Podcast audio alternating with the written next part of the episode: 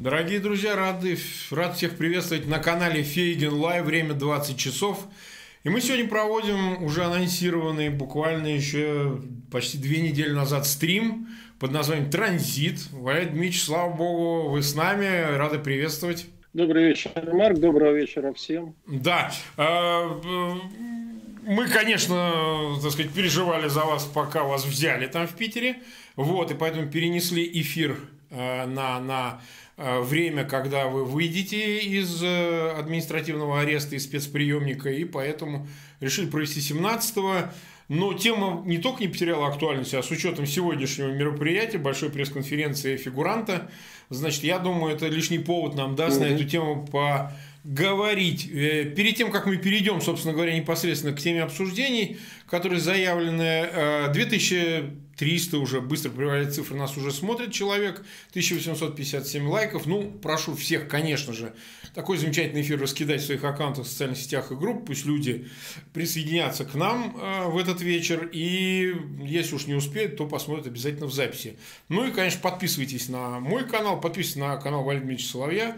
Подпи- э, ставьте лайки, было бы неплохо, если бы их было куда существенно больше. Ну и если найдете возможным, то помогайте каналу, нашему каналу Фейгин Live. А, ссылки на финансовые площадки, где можно там донейтить, они есть в описании к видео и в описании к каналу. Ты вот так, без изображения. Да, Хорошо, да, мы сейчас, мы сейчас подставим изображение, Константин сделает изображение. Ну, давайте попробуем. Значит, таким образом, а, мы можем ожидать, что все-таки в январе события будут разворачиваться дальше относительно того, что Путин э, один из вариантов – транзита – это уход Путина прямо в январе, объявление об этом после Нового года. Я правильно понимаю? Нет, нет, не в январе, ни в коем случае. Речь об этом никогда не шла. Речь шла только mm-hmm. об обнародовании плана в январе. И причем mm-hmm. это то обещание, которое он дал сказать, в кругу своих единомышленников, что он э, им обещал, что в январе объявит. А вопрос в том, когда будут досрочные тогда президентские выборы, и что будет раньше, парламентские выборы или президентские. Там есть два варианта. Первый – это провести досрочные президентские выборы весной, mm-hmm. предположительно в апреле, как Кириенко предлагает, а, и, и тогда парламентские в сентябре. Или, наоборот, перенести парламентские с сентября на апрель, а президентские досрочные провести уже по итогам а, парламентских в сентябре. Кириенко настаивает на как можно, по крайней мере, настаивал недавно, в более раннем проведении президентских выборов, э, говоря о том, что ситуация социальная и политическая ухудшается. И чем позже проводить выборы, тем больше вопрос о том, кто будет преемником, какая будет конструкция, он сейчас обсуждается. Теоретически схема следующая, что когда объявляются досрочные президентские выборы, значит, президент э, гарантирует стабильность, ну, потом э, новый президент появляется, э, называет несколько кандидатур, но в любом случае здесь проблема в том, что с точки зрения Владимира Владимировича это не должна быть очень сильная кандидатура, но одновременно, с другой стороны, он боится, что если это слабая кандидатура, то ее сожрут. Mm-hmm. И одним из гарантов этой стабильности должен стать Игорь Иванович Сечин, который должен возглавить, э, ну, а мы с вами об этом уже говорили, Марк, э, да. Э, курирование силовых структур, взять на себя. Вице-премьер. Он, он перейдет вице-премьером. А, да, да, да, да. А... Он фактически уже начинает выполнять эти функции. Фактически. Он уже сейчас выполняет. И уже сейчас идет борьба с ним – со стороны ряда видных представителей ФСБ. Я не буду ага. называть фамилии, но борьба уже идет с ним. Да. Они просто знают об этом, а и они бы этого не хотели. Марк? Да, понятно. А, тогда вопрос э, заключается в следующем. Э, состояние здоровья все-таки Путина позволит ему, э, пусть на досрочных выборах, но поучаствуйте в них, значит, и снова на новый срок, поскольку ограничения с него Конституции сняты де-факто, э, участвовать снова. Какие-то заставят обстоятельства. То есть у него может быть хоть рак, хоть Паркинсон, но он все равно будет участвовать, потому что это будет безвыходная ситуация. Такое вообще возможно? Э, ситуация? А, насколько я знаю, с физиологической точки зрения это абсолютно невозможно. Я подчеркну, это не точка зрения только, которая питается информацией в России. Это э, точка зрения, которая э, в том числе внешних наблюдателей, это ряда западных правительств, которые, естественно, питаются развединформацией, mm-hmm. они абсолютно уверены, что это невозможно уже. Это невозможно. И они уверены в том, что развязка наступит в 2021 году, то есть в следующем. Ну вот а? сегодня многие, значит, начали выискивать в его внешности хоть какие-то признаки нездоровья. А, появились фотографии, что у него на трахее на гортани, я вот не знаю, как это лучше определить, есть какой-то шрам. А, трахеостомия. Который... Трахеостомия. А для чего делается трахеостомия? Для чего ее делали, если есть такая информация? Ну, я не медик, но, насколько да. я знаю, при э, массированной операции для того, чтобы э, снабжать кислородом. Это делается. Я не знаю, как часто, но при, именно при массированных операциях.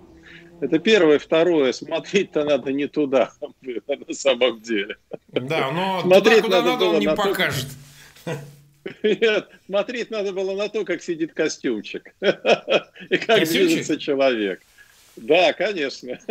Ну не, но он сидит, сидит там костюмчик? очень сложно. Там, там сложно определить, потому что это же, если бы он вживую находился в, ауди, в студии и так далее, а так, ну что, ну на... на да, да, я, я понимаю, Марк. Разберешь но тем не менее для тренированного глаза там все совершенно очевидно. Ну вот совершенно очевидно. Это для неискушенных наблюдателей, это вопрос э, э, открытый. Для натренированного взгляда все понятно. Уже все понятно.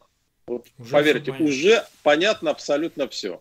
Ну, хорошо, почему им так важно до определенного момента сохранять э, ну, абсолютную тайну относительно его состояния здоровья и э, не позволять, ну, как многие говорят, что там паразитируем на этом, там, выдаем желаемое за действительное, что никакого инсайда нет и так далее. Вот им зачем это? То есть вот э, так болезненно реагировать на любые э, предположения относительно нездоровья 68-летнего Путина. Ну, если он здоров, почему так болезненно на это реагирует? Ну, как вы думаете? Наверное, потому что ситуация выглядит совсем не так, как ее пытаются представить. Совсем не так. А э, причина, объяснение очень простое. Владимир Владимирович – это стержень российской политической системы. Это стержень режима. Как только люди убеждаются в том, что стержень слабеет, да, то все. Э, система начинает очень быстро разрушаться. Потому что все ожидают изменений, все ожидают нового лидера, все, все ожидают нового курса. И я вам напомню, что ну, мы с вами же, ну, я, по крайней мере, наблюдал Леонида Ильича Брежнева 7 ноября да. 1982 года на трибуне я Мавзолея. Что я через несколько тоже дней его не стало. Его через несколько дней не стало. Но он хуже выглядел, он был старше, хуже выглядел. Э, вы знаете, современная медицина и современная косметология, и главное, современное средство связи, э, средство коммуникации и мастерство монтажа и прочие-прочие примочки позволяют человеку выглядеть очень прилично почти до смертного одра. И даже на смертном одре он может выглядеть очень прилично. И будут любоваться и говорить, ну как живой. Ну да. Ну а? да. Да, да, да, да, Вадимович, ну хорошо. А, все-таки возвращаясь к Навальному, почему а, все-таки было принято решение Навального именно в этот момент вот а, отравить? Все-таки я слышал а, ваши комментарии, которые по поводу расследования Навального и всего, что значит а, с этим связано. Э, это из-за транзита они решили убрать потенциального возмутителя спокойствия, да? Нарушители конвенции, как сказал бы классик, значит, э, относительно детей лейтенанта Шмидта. Вот э, почему именно все-таки связано ли это с транзитом? Да, безусловно, это первопричина. Это первопричина. Но непосредственное решение принималось по следам, по горячим следам белорусских событий. Когда стало понятно, что даже в самой такой спокойной спокойной в каком-то смысле забитой и вегетарианской стране, как Белоруссия, возможны массовые протесты, то что может происходить в России? Что сам по себе транзит – это колоссальный триггер политической дестабилизации, политической и социальной. И, э, опять же, белорусский опыт показал, что критически важную роль играет лидерство. Вот белорусской революции, чего не да. хватает, это такого радикального, решительного лидерства. В России не так много вообще людей, которые могли бы выполнять эту роль. И, естественно, первым, кого мы назвали бы, это был бы Алексей Навальный. Поэтому с этой точки зрения решение было совершенно естественным. С этой точки зрения. Другое дело, что все это, в общем, носит какой-то абсолютно варварский, дикий, средневековый характер, но а, причины довольно логичны. Угу. Марк? Да, хорошо. Допустим, они, э, вот мы возвращаемся к пресс-конференции. Можно ли сделать вывод из того, что Путин заявил о связи Навального с, э, по сути, американскими спецслужбами, да, так сказать, он, ну, западными спецслужбами, угу. прежде всего, американскими. Значит ли это, что они приняли решение, ну, и бог бы с ним, и так все пошло в кривь кость, пускать они его все-таки в Россию не будут? Вот у меня такое впечатление, просто кто-то с этим согласен. Я вот видел Павловский, как это комментировал на «Эхе Москвы».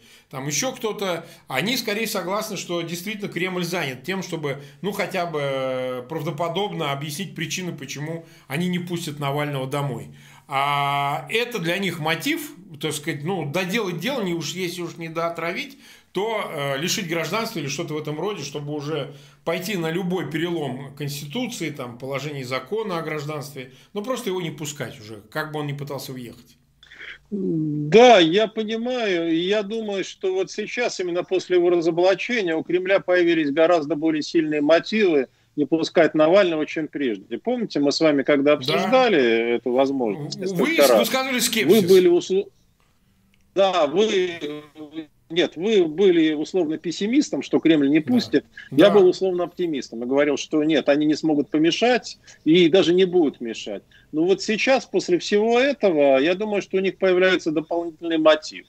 Дополнительный мотив, который уже, опять же, Павловский прав, уже обозначен. А, ну, под каким соусом это можно подавать? Ну, это ж матерая вражина, да, ну, даже да. если его пустить, то его надо обложить так, обложить так, чтобы он из дома бы не мог выйти чтобы он не мог просто вздохнуть, выдохнуть, да. Ну и я думаю, что и сам Алексей Анатольевич тоже задумывается о том, стоит ему возвращаться или нет.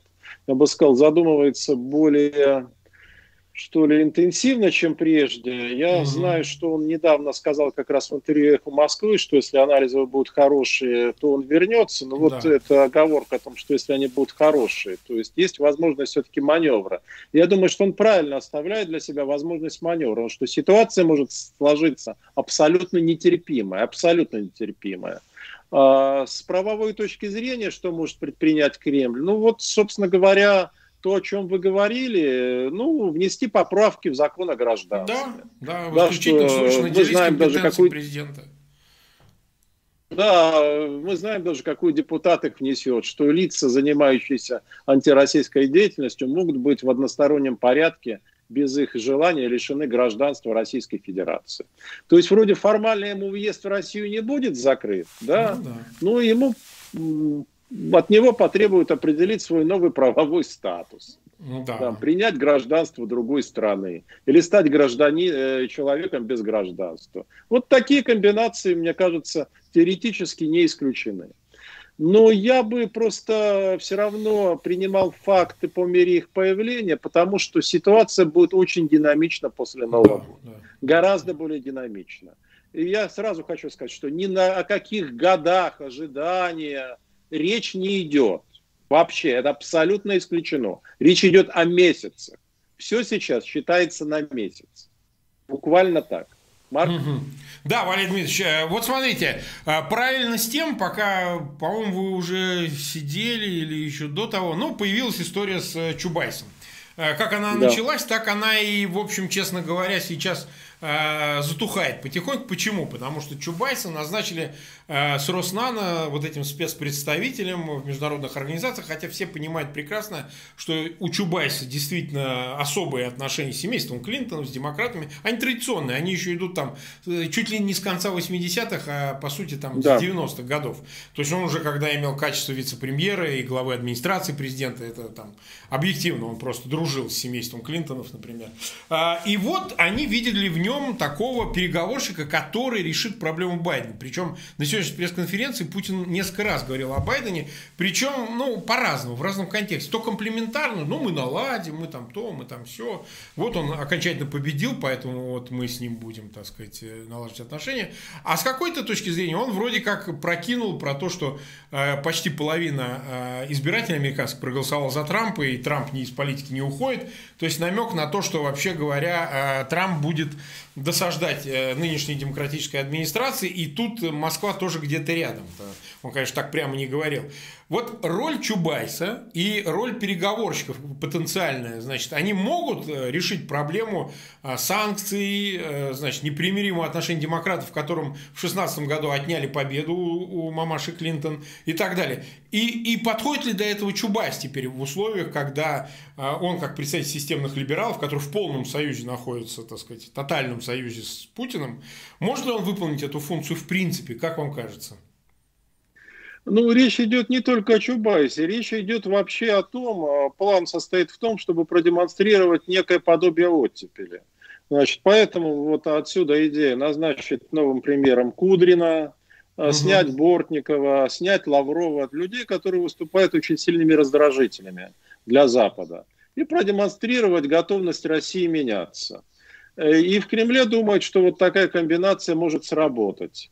А, ну, я могу сказать, что даже со стороны республиканцев, э, то есть людей, которые традиционно настроены на реал-политик и готовы очень цинично рассуждать об отношениях с Россией, а, я слышал от них следующее. Ну, мы на эти шуточки, на эти комбинации уже больше не купимся.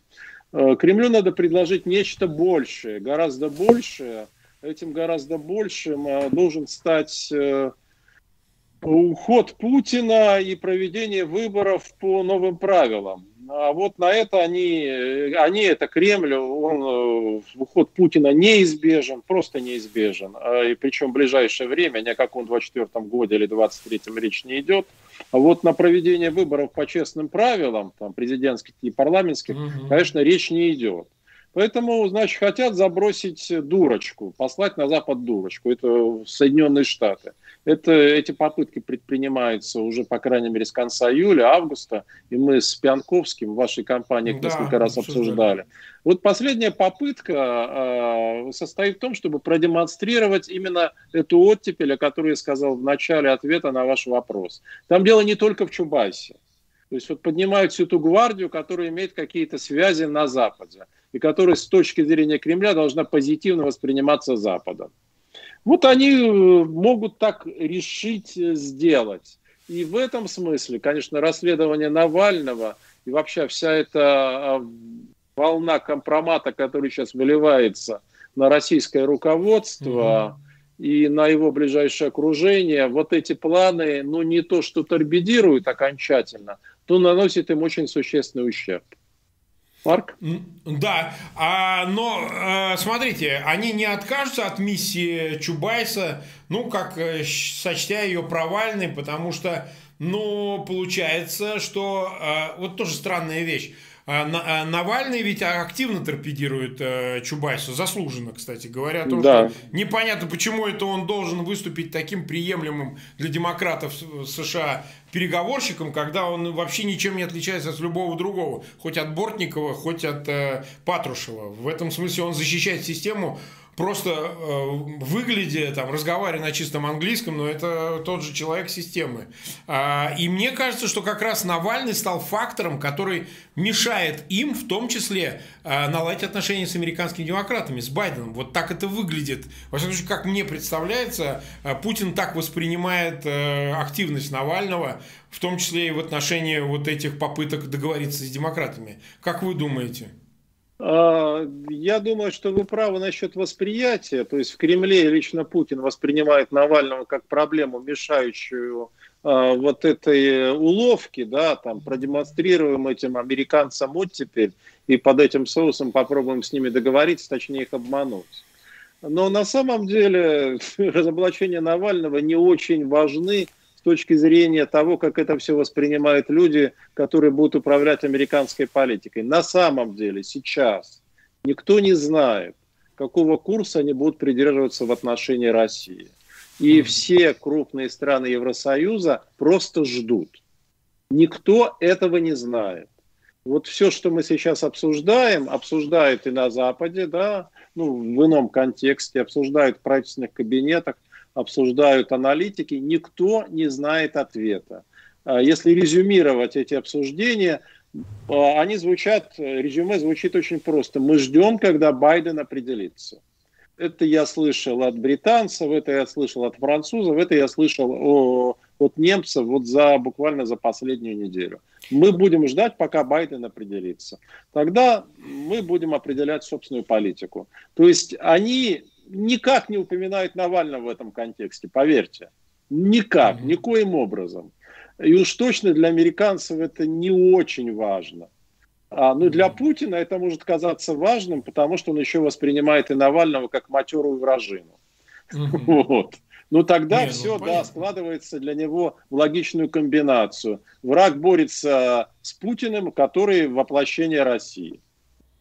Марк? Так, да-да-да, я слушаю. А, ну вот хорошо. А, можно ли предполагать, что Навальный, Алексей Навальный э, эту карту разыграет? Ведь, э, извините, за что-то же его отравили. То есть он пострадавшая сторона, он вполне может тоже отправиться на инаугурацию, встретиться с э, представителем Байдена, а то и самим Байденом. Ну, это скорее протокольное будет рукопожатие, да. если он поедет. Да, так же, как Тихановская, которая приглашена. Это не будут какие-то большие переговоры 20 э, января на инаугурации, но вот это может создать предпосылку для того, чтобы американцы, если Байден, как вы говорите, а, определится, запустили механизм делегитимации. А, может вообще Навальный стать фигурой, которая станет инструментом этой делегитимации, ну, по, по, по, по примеру Венесуэлы, где есть Гуайдо, это не очень успешный проект, но в принципе, как путь, один из работающих, э, можно допустить и его. Ну, я думаю, что было бы со стороны там, Алексея Анатольевича, конечно, резонно попытаться разыграть эту карту, но да. здесь очень важные ограничения, связанные со спецификой российской политики и с тем, как это будет выглядеть с точки зрения общественного восприятия. Для многих людей, даже симпатизирующих Навальному, я подчеркну, даже симпатизирующих, такая вот позиция, там, условно, солидаризации с Соединенными Штатами или даже призыв да. американцев на помощь... Мизопатрия вы... это такая выглядит абсолютно неприемлемо. Абсолютно неприемлемо. Поэтому Алексею придется, ну, если не лавировать, то искать э, такую какую-то головоломную комбинацию выстраивать.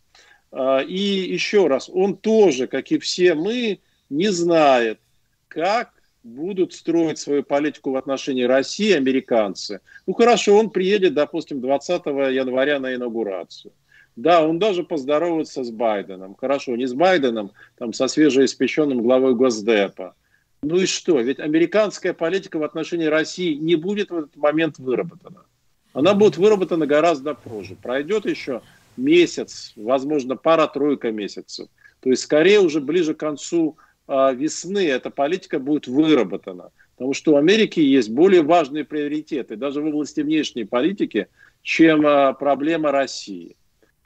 Поэтому это все совсем не так скоро. Во-первых, ну, по историческим меркам это, конечно, миллисекунда, но для, для нашей жизни несколько месяцев это не так, э, это не так уж и мало. Тем более несколько месяцев жизни в путинской России, которая становится все более похожей на гигантский лагерь. Ну, да, как да, мне да. сказал один из офицеров МВД, говорит, у нас вся страна в лагерь сейчас при, начинает стремительно превращаться. То есть это все будет не очень быстро и вообще не очень понятно как. Не очень понятно как. Ну и в-третьих, самое важное, и Алексей, кстати, Навальный об этом абсолютно правильно говорит, добиться освобождения можно только своей собственной рукой. Оно извне не придет. Извне можно оказать влияние. Можно комбинировать, условно, внешнее влияние и какие-то внутренние факторы. Это усиливает эффект но нельзя добиться э, победы, нельзя добиться освобождения России только извне. Россия, ну, это не та страна, mm-hmm. в силу очень многих причин и обстоятельств, где такие вещи проходят. Они даже в Венесуэле не прошли. Да, и дело ведь не только в том, что Россия помогала, хотя она помогала очень активно, и в силу внутри венесуэльской специфики тоже. Марк? Да, да, да, конечно, я с этим совершенно тоже согласен. Ну хорошо, э, вернемся тогда к теме транзита вот с какой стороны. А, допустим, мы определились, что, допустим, точно какое-то место, вот, о котором вы сказали, займет Сечин, потому что у него да. там давняя связь. Он на самом деле с органами связан, будь здоров, сколько. Он в свое время военным переводчиком в Анголе был, так сказать, мало кто как-то интересуется подробностями. Вот. Но, естественно, туда не попадали переводчиками люди, которые не были связаны э, соответствующими обязательствами перед органами КГБ. Это просто невозможно было, просто никак во время советские годы. Вот. Для него очень логично, не говоря уже, так сказать, последние годы многое он делал через генерала Феоктистова, который трудился у него, э, значит, в Роснефти, так сказать, тоже был доверенным лицом. Но вот вопрос в другом. А что будет с Медведевым, которого, как представляется, по слухам, по тому, что свидетельствуют телеграм-каналы, видят в качестве вот такой снова переходной фигуры. Ведь это выглядит как э, два раза в одну и ту же реку. Зачем э, фигуру Медведева в очередной раз разыгрывать? Даже если на него ставки не будет на досрочных выборах, если таковые будут объявлены в январе, ну или там планы будут каким-то образом артикулированы, но Медведев-то точно в этой конфигурации является элементом, или же это просто такая куколка, которую, так сказать, э, провокативно втыкают иголки, что называется, и посмотреть за реакцией остальных. Ну, как бы это э, выглядит так. Э, совершенно, совершенно точно, значит, Медведев будет использоваться, но непонятно в каком качестве. А в наилучшем для него варианте он снова становится преемником. Хотя я понимаю, что представьте себе выборы, на которые идет Медведев. Ну, разнотык. Это... Он, он, он да, нас осчастливил вчера разнотыком. Да. Что-то у него а... в голове э, сидит что-то с этим. Со секс-шопом у него что-то связано. Ну, да, есть э, так как-нибудь есть посвятим нек... этому передачу. Есть некоторые проблемки, да. да, да. А второй вариант, я бы сказал, более низкий, это он возглавляет Совет Федерации. А, значит, э, Нарышкин возвращается в Госдуму или становится министром иностранных дел. То есть для каждого из них предусмотрено несколько вариантов. Я хочу сказать, что вот нет такого, чтобы на один пост был только один кандидат – или один кандидат только, а, значит, э, там для одной позиции. То есть Владимир Владимирович рассматривает возможность тасовки этой колоды, перетасовки, но колода все равно у него ограничена. Вот новых людей, за исключением, ну, насколько я знаю, Екатерины Тихоновой, в этой колоде просто нет. А вот Екатерина Тихонова да. может всплыть. Вот посмотрим, станет ли она там членом Госсовета. А да. А это вариант, который обсуждается. Опять же, насколько я знаю, его лоббировал Э, и отнюдь не только в этом году, а еще раньше начал лоббировать э, господин Кириенко.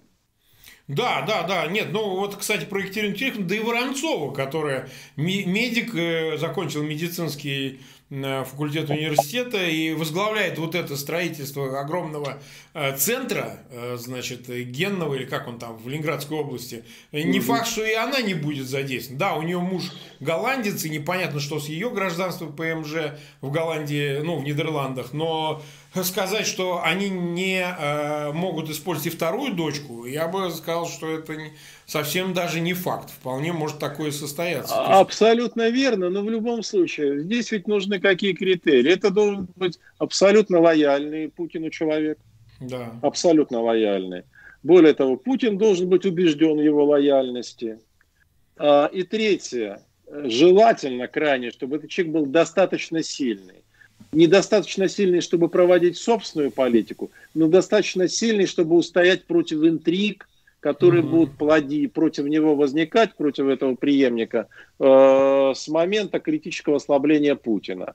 И вы понимаете, что найти человека, соответствующего этим условиям, чрезвычайно сложно.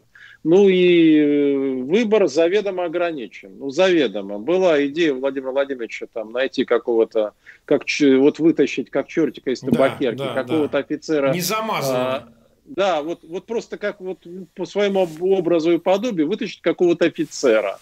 Чуть да, не из ФСО. Из провинции. Об этом говорили из ФСО. Да, да, да, да. Она была у него, но считают, что это совершенно фантастическая возможность. Ну, посмотрим. Времени, опять же, не очень много. То есть э, длительные комбинации разыгрывать уже не удастся.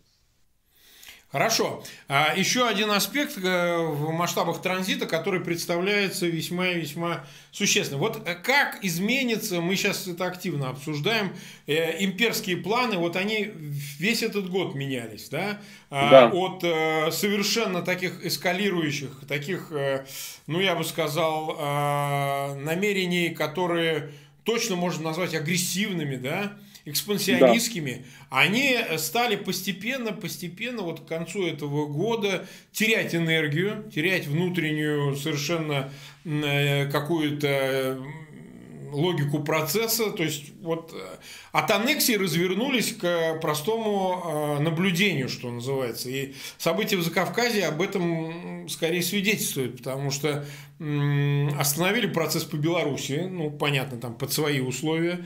А, в общем-то, то, что произошло в Молдове с победой прозападного кандидата Майи Санду, а это точно прозападный кандидат, хотя говорилось mm-hmm. о том, что она типа и с Москвой хорошо дружит, но придя к власти, она, так сказать, победив на выборах, сразу же заявила о выводе войск из Приднестровья, ну и много чего еще-то, там уже много чего заявлено.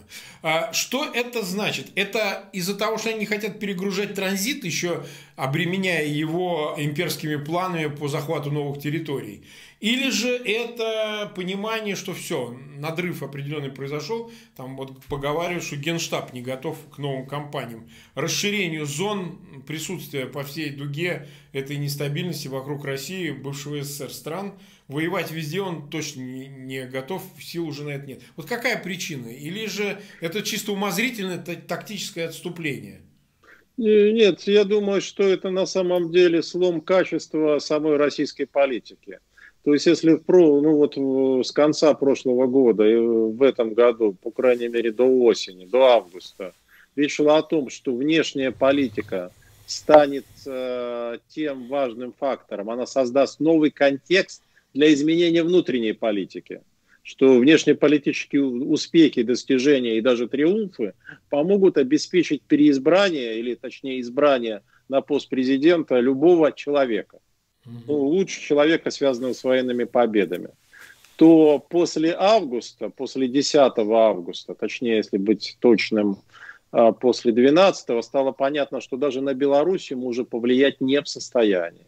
Даже ее мы уже не можем присоединить. А дальше вот война ну, вокруг Нагорного Карабаха, выборы в Молдавии, поэтому повестка кардинально переменилась. Сейчас речь идет только о том, чтобы обеспечить транзит. Причем все понимают, что это головоломная комбинация, она с трудом реализуемая. И опять же будут прибегать к защите магических сил – в полном смысле слова, руководить ритуалом будет, который будет совершаться в Кремле, один из самых высокопоставленных чиновников э, современной России.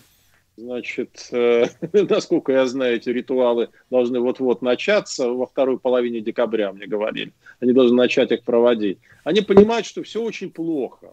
Все очень плохо. И здесь уже не до маленькой победоносной войны. Потому что война снесет вообще все к чертям, все разорвет. И так, дай бог, как они полагают, пройти, или дай черт, да, вот все это пройти. А в этом нет, кстати, уверенности, что все это удастся осуществить. То есть есть люди, которые делают бодрую мину, докладывают, да, ваше высокопревосходительство, все готово, все будет прекрасно, мы все сделаем. Но на самом деле они испытывают э, нарастающее разочарование и неверие в том, что это вообще возможно осуществить. И это связано с тем, что Владимир Владимирович, вот я говорил сегодня, вот стержень системы, он слабеет, он слабеет с каждым днем. И mm-hmm. они это видят. Это невозможно скрыть. Это просто невозможно скрыть. Да, там инструктируют охрану, чтобы информация не просачивалась. Причем речь идет уже о том, что инструктируют не только внутренний периметр, то есть, которые наиболее близки к нему, уже и второй э, периметр, и третий инструктирует. То есть это уже видно, понимаете? Mm-hmm. Ну, и это, естественно, становится известным. Ну, какой здесь транзит? Думают люди, которые приближены к власти. Здесь спасаться надо, в полном смысле слова. Значит, спасать свои активы, спасать свою жизнь, по всей видимости. А, никто не думает о том, что надо реализовывать волю вождя, потому что они этой воли не видят. Понимаете, есть все-таки колоссальная разница между президентом, который произносит триумфальную речь по поводу возвращения Крыма в родную гавань, и человеком, который говорит о том, требует не повышать цены на макарошки, понимаете? Ну да. Это да, буквально по э, фразе Наполеона от великого до смешного один шаг. И этот шаг уже сделан. И это видят.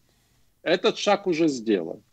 Просто э, там наблюдатели внешние, они ждут, пока это все само собой подойдет к концу. Они не хотят как раз вмешиваться. Они не видят в этом никакого для себя смысла. Это одна из возможных причин, почему американцы не будут вводить санкции. Они там э, прагматически рассудят, что а зачем? Это все сейчас произойдет само собой. Зачем нам санкции вводить? Вот. Mm-hmm. Так что ситуация выглядит очень, с этой точки зрения, очень скверно. Поэтому какие там внешнеполитические планы, какие амбиции, какая экспансия? Можно, конечно, попытаться в самоубийственном порыве куда-то броситься, но генералы действительно... Дело не в том, что армия не готова, вооруженные силы. Это неправда. В достаточной мере они готовы. Дело в том, что генералы не видят для себя в этом уже никакого смысла. Вот это важнее. Парк?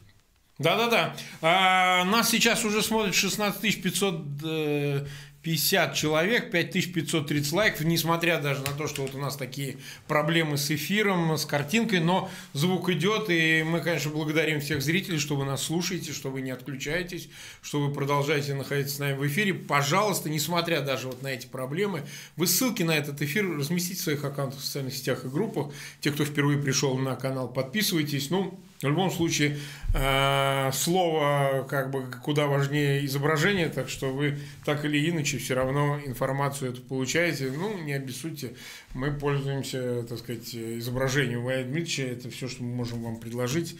Так что еще раз приносим извинения. Значит, э, о чем еще я хотел поговорить? Значит, э, вот то, что хотят они от транзита, это мы поняли. Это вот можно там апеллировать к инсайдам, еще к чему-то. Теперь поговорим о том, как в принципе может если реконструировать, развиваться ситуация. Мы э, в результате этого транзита, как всякое подобного рода перетряхание верхов э, в русской истории, оно чревато, с одной стороны, возможностями, с другими стороны, опасностями.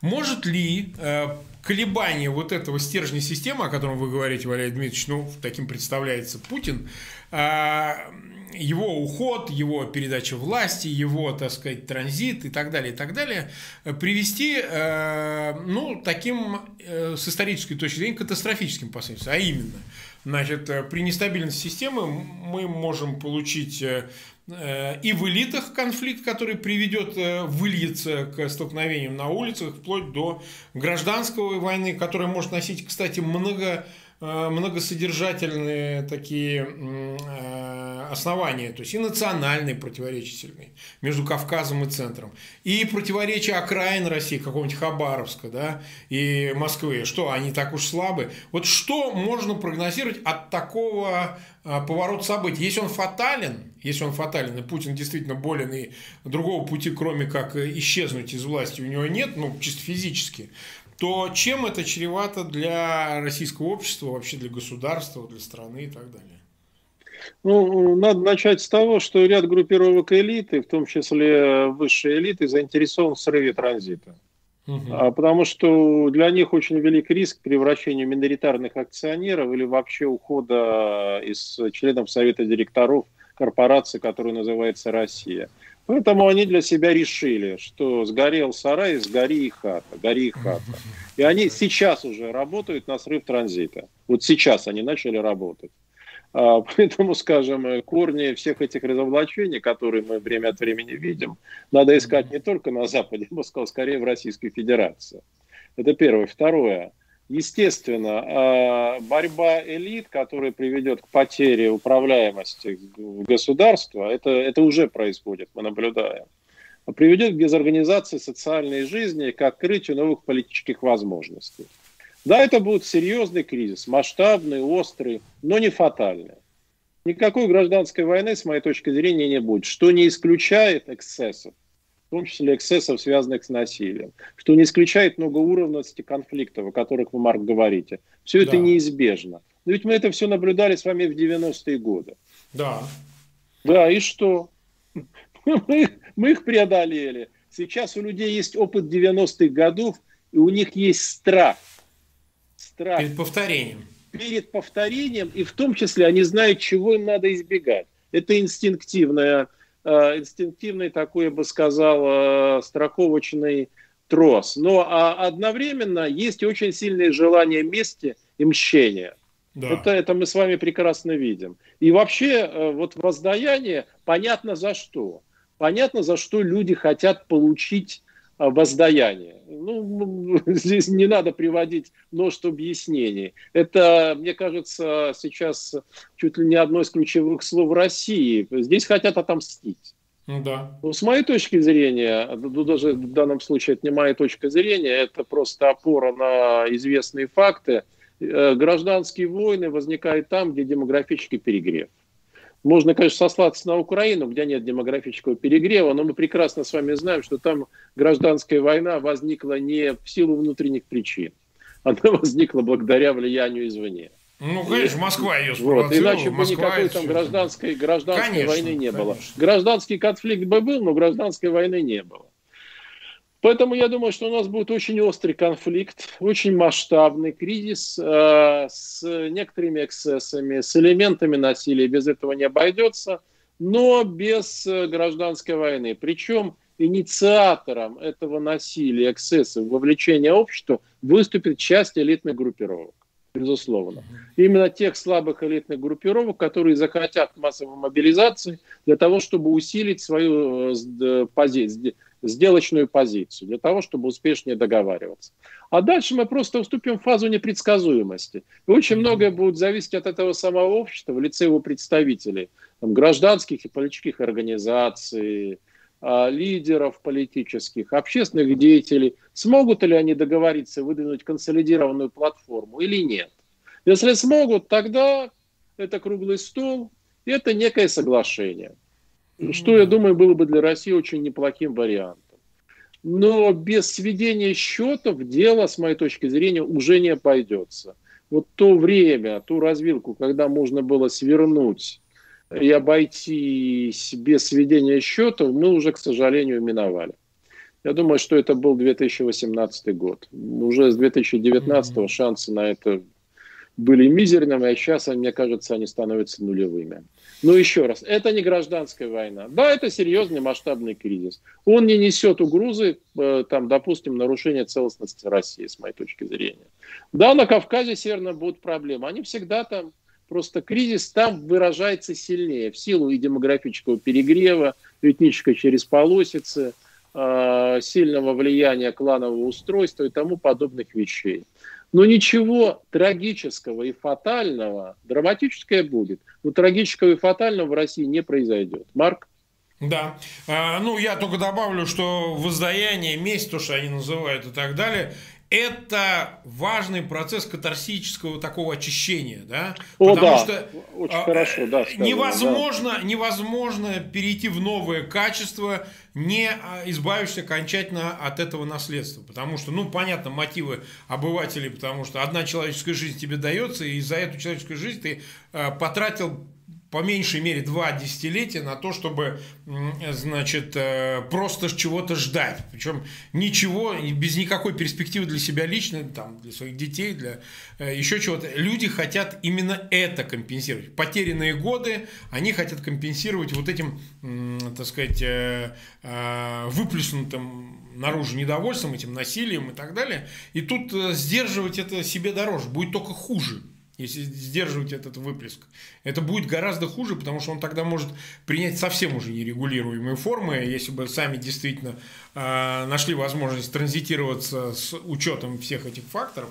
Может, что было. А вот роль армии, потому что она традиционно в России не субъектная. Да? Это общее место говорить о том, что армия, так сказать, особенно в 20 веке добита была в качестве значит, источника политической власти, она ушла, и там есть даже конкретные периодизации этого процесса. Там, я думаю, что процесс Тухачевского это был важный при Сталине а, значит, этап борьбы с армейской фронтой, остатков, остатков, значит, еще царской армии, потому что ну, Тухачевский был аристократ, бонапартист считал себя выше и вообще презирал вообще всю эту, значит, э, полумещанскую разночинную верхушку советского руководства и партийного руководства.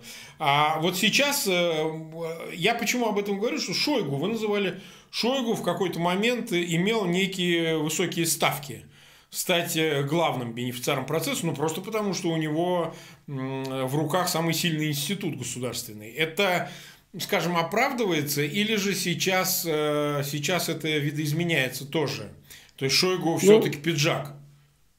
Ну, насколько я знаю, это видоизменилось э, уже летом по двум причинам. Первое, из-за отказа от активной экспансионистской э, политики, угу. потому что Шойгу должен был стать ее главным проводником, главным, да. сказать, таким техническим инструментом, и, соответственно, тогда бы ему открывалась, как победоносному полководцу, дорога на трон. Вот, что и планировалось. Это первое. И второе, против него восстала вся элита, восстала консолидированно. Причем я уже говорил, что восстала по причине, которую можно характеризовать буквально знаменитой фразой из, э, помните, там, письма Ленина, завещая, mm-hmm. так называемого ленинского да. завещания – Групп да. капризен, нелоялен по отношению к товарищам. Сталин. Да, да, да, да, это о Сталине. И там еще с точки зрения элиты очень важно, будет перебирать активы. Вот. Да, да, да. Начнется, займется переделом активов. Для них это абсолютно неприемлемо. А если говорить э, более широко, армия не будет политическим субъектом, с моей точки зрения она будет пассивным наблюдателем. И в роли такого пассивного наблюдателя она последние десятилетия и выступала. И ничего в этом смысле абсолютно не изменится. Военные запрутся в своих казармах и будут э, охранять э, собственное расположение. Склады. Склады. Кстати, как, как так же поступит и полиция через несколько дней. Она тоже будет охранять... А кто, а кто будет активными акторами тогда? Э, поначалу попытается всех мобилизовать, потом, значит, выяснится по мере того, как полиция не то что перейдет, она не будет переходить на сторону общества, это точно, но она просто де-факто перестанет выполнять приказы. Вот я посмотрел, как настроены офицеры полиции по отношению к верховной власти. Mm-hmm. Ого-го! Но это какие-то вот, я, я слушал ваше интервью, а да. Ого-го, это, это да. из-за, э, ну как бы они через личную призму, из-за унижения, из-за выполнения безумных приказов, из-за нищеты. Именно, да, именно, да. Ну, во-первых, они живут все-таки в обществе. Они часть этого общества. Их положение социальное не намного лучше. Это первое. Второе – из-за этого унижения, из-за этого идиотизма административного, который их затрагивает ну, очень-очень серьезно. И третье, им надоело выступать в роли громоотвода. Просто надоело. Значит, там полицейский, наблюдая процесс, ну, где, да. где меня судили, ну, процесс в кавычках, они говорят, слушайте, ну, это просто свинство какое-то. Нет, ну, просто ну, это свинство. очевидно. Да, а, вот. Им все это надоело, безумно надоело, как и всем в России все это надоело. И все хотят чего-то нового. Все хотят перемен в прямом смысле слова. Поэтому у нас остается Росгвардия, и даже не Росгвардия, а ОМОН, то есть, э, скажем, ударный авангард, который не так уж многочисленен. Ну, там 20-25 тысяч человек могут мобилизовать. Этого даже для Москвы не хватит. А Россия не сводится к одной Москве. И частные военные компании, и просто там э, титушки, вот, э, типа тех, кого Прилепин пытается мобилизовать, и которым, э, насколько я знаю, мне там сбрасывали информацию, в Питере предлагали платить по 35 тысяч рублей за неделю э, активных действий. Что, согласитесь, неплохо, да? Но да. денег же в критический момент тоже не окажется. Обманут, потому что деньги нужны будут Конечно. тем людям, которые задумывают, задумаются о том, чтобы обеспечить свое безбедное существование вне пределов Российской Федерации. Так что не так много будет на самом деле ресурсов. Армия будет наблюдать и потом примет э, присягу. В ну, сторону ну, победителя. Да, естественно, так всегда было, и ничего, по-моему, не изменится. Хотя армия самый сильный институт, она бы вообще могла бы разогнать станами тряпками всех, как это обычно. Она могла бывает. бы запросто это сделать, но понимаете, э, у наших генералов нет политических амбиций. Угу. У них есть амбиции сделать карьеру в рамках собственного ведомства. Вот в отличие, допустим, от латиноамериканских, помните, диктатуры полковников латиноамериканских, конечно, конечно. тех в американских колледжах учили государственному да. управлению. Да. И учили принимать да, решения. В Вестпойнте, Этих... Вестпойнте учат да, государственному управлению. Да. Этих государственному управлению никогда не учили. Более того, говорили, что это вообще не ваше дело, и не надо вам туда лезть. Просто выполняйте приказы. И когда некому будут эти приказы отдавать, или они поймут, что эти приказы для них чреватые, но они сделают вид, что никаких приказов к ним не поступало. И mm будут ждать той власти, которую они сочтут легитимной. mm Марк? Да, значит, мы сейчас час 6 минут, я решил чуть-чуть продлить эфир, да, да, там понятно. еще на 10-15 минут нам придется, дорогие друзья, из-за вот этих технических перебоев обрезать начало эфира, к сожалению, потому что там звук очень, э, не очень был, а где-то с 20 может быть, с 17 минуты э, эфира в 2017 он начал уже быть нормальным, и мы как бы вот вынуждены где-то немножко даже повториться, поскольку вот начало эфира срезалось, смазалось и технические, поэтому мы вот еще поговорим. Смотрите, э, Владимирович, я еще вот э, коснусь Прилепина и им подобных, потому что власть-то ведь ну, совершенно не случайно наплодила таких, потому что есть еще несколько организаций, ну, кое-кого и я знаю, там и так далее, там и те, кто прошел Донбасс, и это не обязательно только ЧВК, это, так сказать, разные группы, он при Суркове, значит, своя группа, значит, у них союз ветеранов и так далее. А вот вообще вопрос-то, насколько такие группы, которых Кремль, э, значит, пестует, которые Кремль создает, насколько они-то окажутся лояльными? Вообще говоря, э, учитывая ситуацию, они же тоже захотят поживиться и тоже захотят этой сатисфакции, о которой мы с вами говорили выше, ну только по-своему. Естественно, это не либеральная какая-то среда или там не квазипатриотическая, она э, за себя она вот за то, что что же мы там кровь проливали мешками, и мы за это ничего не получили. Вот убеждение в лояльности этой среды, да, там условного такого какого-то союза ветеранов Донбасса или там э, Царьграда, так сказать. Кстати, у Малафеев отдал дочь за ортодокса Хабадника. То есть такой прекрасный патриотизм, да? На наших просторах, Валерий Дмитриевич, вы не знали, да? Я не знал. Да вы что, там такая свадьба еврейская была, дочь э, Малафеева. Я вам хочу сказать, что всегда говорят, что антисемиты с евреями и ортодоксами вместе по вечерам собираются. Вот. А дурит обычного обывателя. Ну, бог бы с ним. Не-не, там это была мощнейшая свадебка. Э, значит, я просто к тому, что, вообще говоря, эти люди, они же не зацентрализованы на там Путина, ну, они как бы соблюдают эту лояльность, пока он есть, а вот его вынят этот элемент. И не факт, что даже эта среда таких вот, вы говорите, тетушек, значит, она превратится одномоментно в такой боевой отряд. Вот вспомните 17 год, как об этом Бунин в свое время писал в «Окаянных днях». Угу что, значит, э, где все эти черносотенные организации, где эти правые, где эти, значит, монархические союзы, дворянские собрания все разлетелись в одну секунду. От Союза Михаила Архангела и заканчивая, так сказать, э, такими парламентскими, партией Пуришкевича, он тогда перечислял Бунин.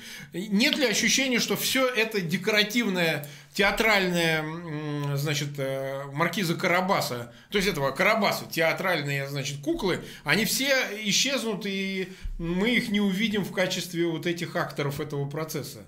Потому что я бы вот, вот скорее критически взглянул бы на это на все. А, Марк, я с вами согласен. Я же говорю о том, что их попытаются использовать. Другое дело, удастся это или нет. И вот ваша аналогия историческая с 17 годом, она абсолютно верна. Эти люди, я же неспроста привел цифры, да, которые предлагают э, ну, денежного содержания угу. там, за неделю работы. А люди, и я видел качество антропологическое этих людей. Слушайте, ну это отбросы из отбросов. Просто отбросы да. из отбросов. Но дело в том, что зачем отбросам за эти рисковать? Зачем? Они возьмут деньги и уйдут. Скажут спасибо вам, спасибо.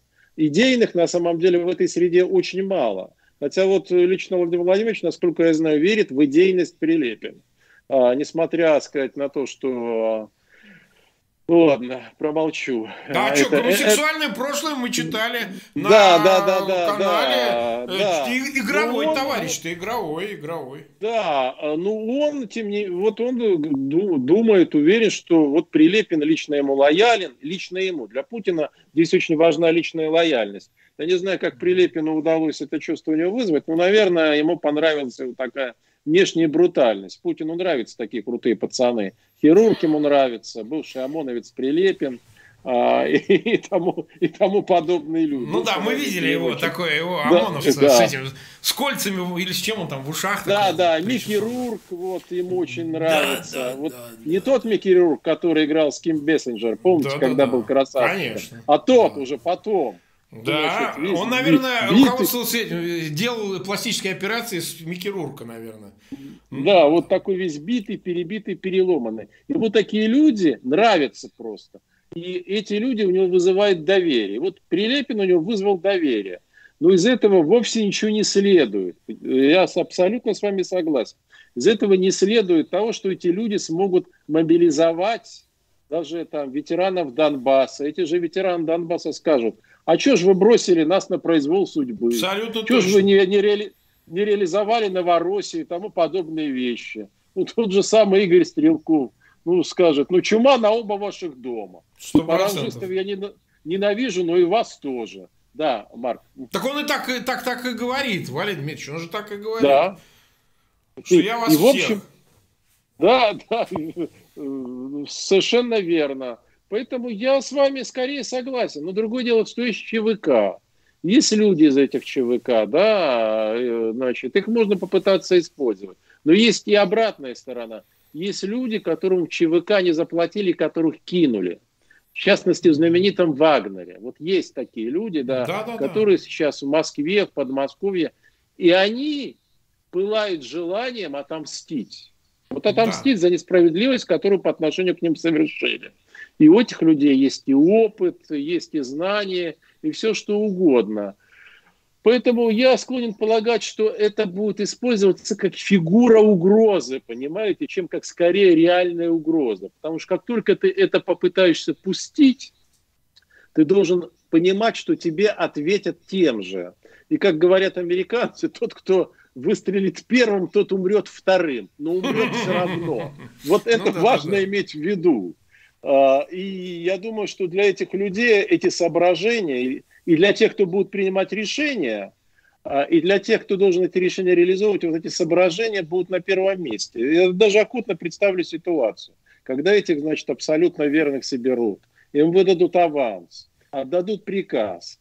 Но дело в том, что приказ должны реализовывать люди, у которых есть командиры. Командиры посмотрят и скажут, да ну его к черту. Валерий, потом... Валерий они же, они же видели квартиры, когда ты открываешь двери, от тебя, на тебя сыпятся, значит, э, миллионы долларов и миллиарды рублей. Они видели, значит, те, кто отдают приказы, вот те, кто дают по 35 тысяч, они берут их из квартир, забитых до потолка деньгами. Так зачем идти за 35 тысяч, когда можно... Зачем? Пошлите заберем у него из квартиры остатки. И таких квартир э, по стране, вы же видели, где-нибудь во Владивостоке или в Ленинградской области, берут за штатного чиновника, и у него сотни миллионов э, долларов, значит, э, ну, чиновника там, таможни, знаете, там, такого. Какой смысл? Вы же сами, э, скоты, создали иллюзию и, э, так сказать, соблазн, чтобы к вам пришли вот туда, где настоящее богатство. То, чтобы компенсировать за все эти годы, там, э, в, участвовать в боевых действиях в Сирии или в Ливии там, за 100 тысяч рублей. Зачем, когда есть миллиарды? Какой смысл? Если у тебя есть оружие, как говорил небезызвестный герой Белусом в пустыне, возьми халат, коня и все сам забери. Нахрена тебе, значит, э, бороться, э, работать, Абсолютно трудиться? верно. Зачем рисковать? Если да. ты можешь сесть в автобусы и поехать на Рублевку и Николину гору. Абсолютно. И там тебя, и там тебя никто не остановит. Вообще никто. Потому что те охранники разбегутся первыми, первыми или сдадут первыми. тех, кого они должны охранять.